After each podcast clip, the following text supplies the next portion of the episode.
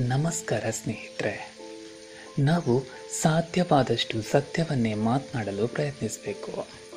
ಸುಳ್ಳೆಂಬುದು ಆಕಾಶದಲ್ಲಿ ತೇಲುತ್ತಿರುವ ಗಾಳಿಪಟದಂತೆ.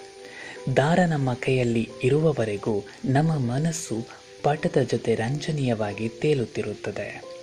ಆದರೆ ಗಾಳಿ ತುಸು ಬಿರುಸಾಗಿ ಬೀಸಿದ್ರೆ ಸಾಕು. ದಾರ ತುಂಡಾಗಿ ಗಾಳಿಪಟ ನಮ್ಮ ನಿಯಂತ್ರಣವನ್ನು ಕಳೆದುಕೊಂಡು ಅಲ್ಲೋಲ ಕಲ್ಲೋಲವಾಗಿ ತೇಲಿ ಕೊನೆಗೆ ಹೇಳ ಹೆಸರಿಲ್ಲದ ಜಾಗದಲ್ಲಿ ದೊಪ್ಪೆಂದು ಬಿತ್ತು ಬಿಡುತ್ತದೆ ನಾವು ಬೆಸೆದ ಸುಳ್ಳಿನ ಸರಮಾಲೆಗಳು ಹೀಗೆಯೇ.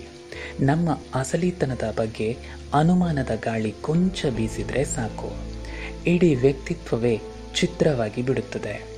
ಕೈತಪ್ಪಿ ಹೋದ ಗಾಳಿಪಟವನ್ನು ಪುನಃ ಹುಡುಕುವುದು ಹೇಗೆ ಅಸಾಧ್ಯವೋ ಹಾಗೆಯೇ ಸುಳ್ಳಿನ ಮುಖವಾಡ ಕಳಚಿದ ಬಳಿಕ ನಮ್ಮ ವ್ಯಕ್ತಿತ್ವವನ್ನು ಮತ್ತೆ ರೂಪಿಸಿಕೊಳ್ಳುವುದು ಕಷ್ಟದ ಕೆಲಸ. ನೀವು ಕಬ್ಬಿಣದ ಬಿಲ್ಲೆಯೊಂದಕ್ಕೆ ಬಂಗಾರದ ಬಣ್ಣದ ಲೇಪನವನ್ನು ಮಾಡಿ ಇತರರಿಗೆ ಯಾಮಾರಿಸಬಹುದು. ಆದರೆ ಕಬ್ಬಿಣ ಒಂದಲ್ಲ ಒಂದು ದಿನ ತನ್ನ ನಿಜ ಬಣ್ಣವನ್ನು ಜಗತ್ತಿಗೆ ತೋರಿಸಿಯೇ ತೀರುತ್ತದೆ.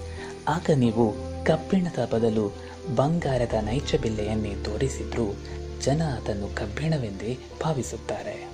ನಾವಾಡುವ ಸುಳ್ಳುಗಳು ನಮ್ಮ ಬದುಕನ್ನು ದುರಸ್ತಿಪಡಿಸಲಾಗದಷ್ಟರ ಮಟ್ಟಿಗೆ ಕೆಡಿಸಿಬಿಡಬಹುದು. ಹಾಗಾಗಿ ನಾವು ಸಾಧ್ಯವಾದಷ್ಟು ಸತ್ಯವನ್ನೇ ಮಾತನಾಡೋಣ. ಸತ್ಯದಿಂದ ಪ್ರಖ್ಯಾತಿ ದೊರೆತಿದ್ದರೂ ಚಿಂತೆ ಇಲ್ಲ. ಸುಳ್ಳಿನ ಕುಖ್ಯಾತಿ ಬದುಕನ್ನು ಅಂತ್ಯದೆಡೆಗೆ ತಂದು ನಿಲ್ಲಿಸಿಬಿಡಬಹುದು.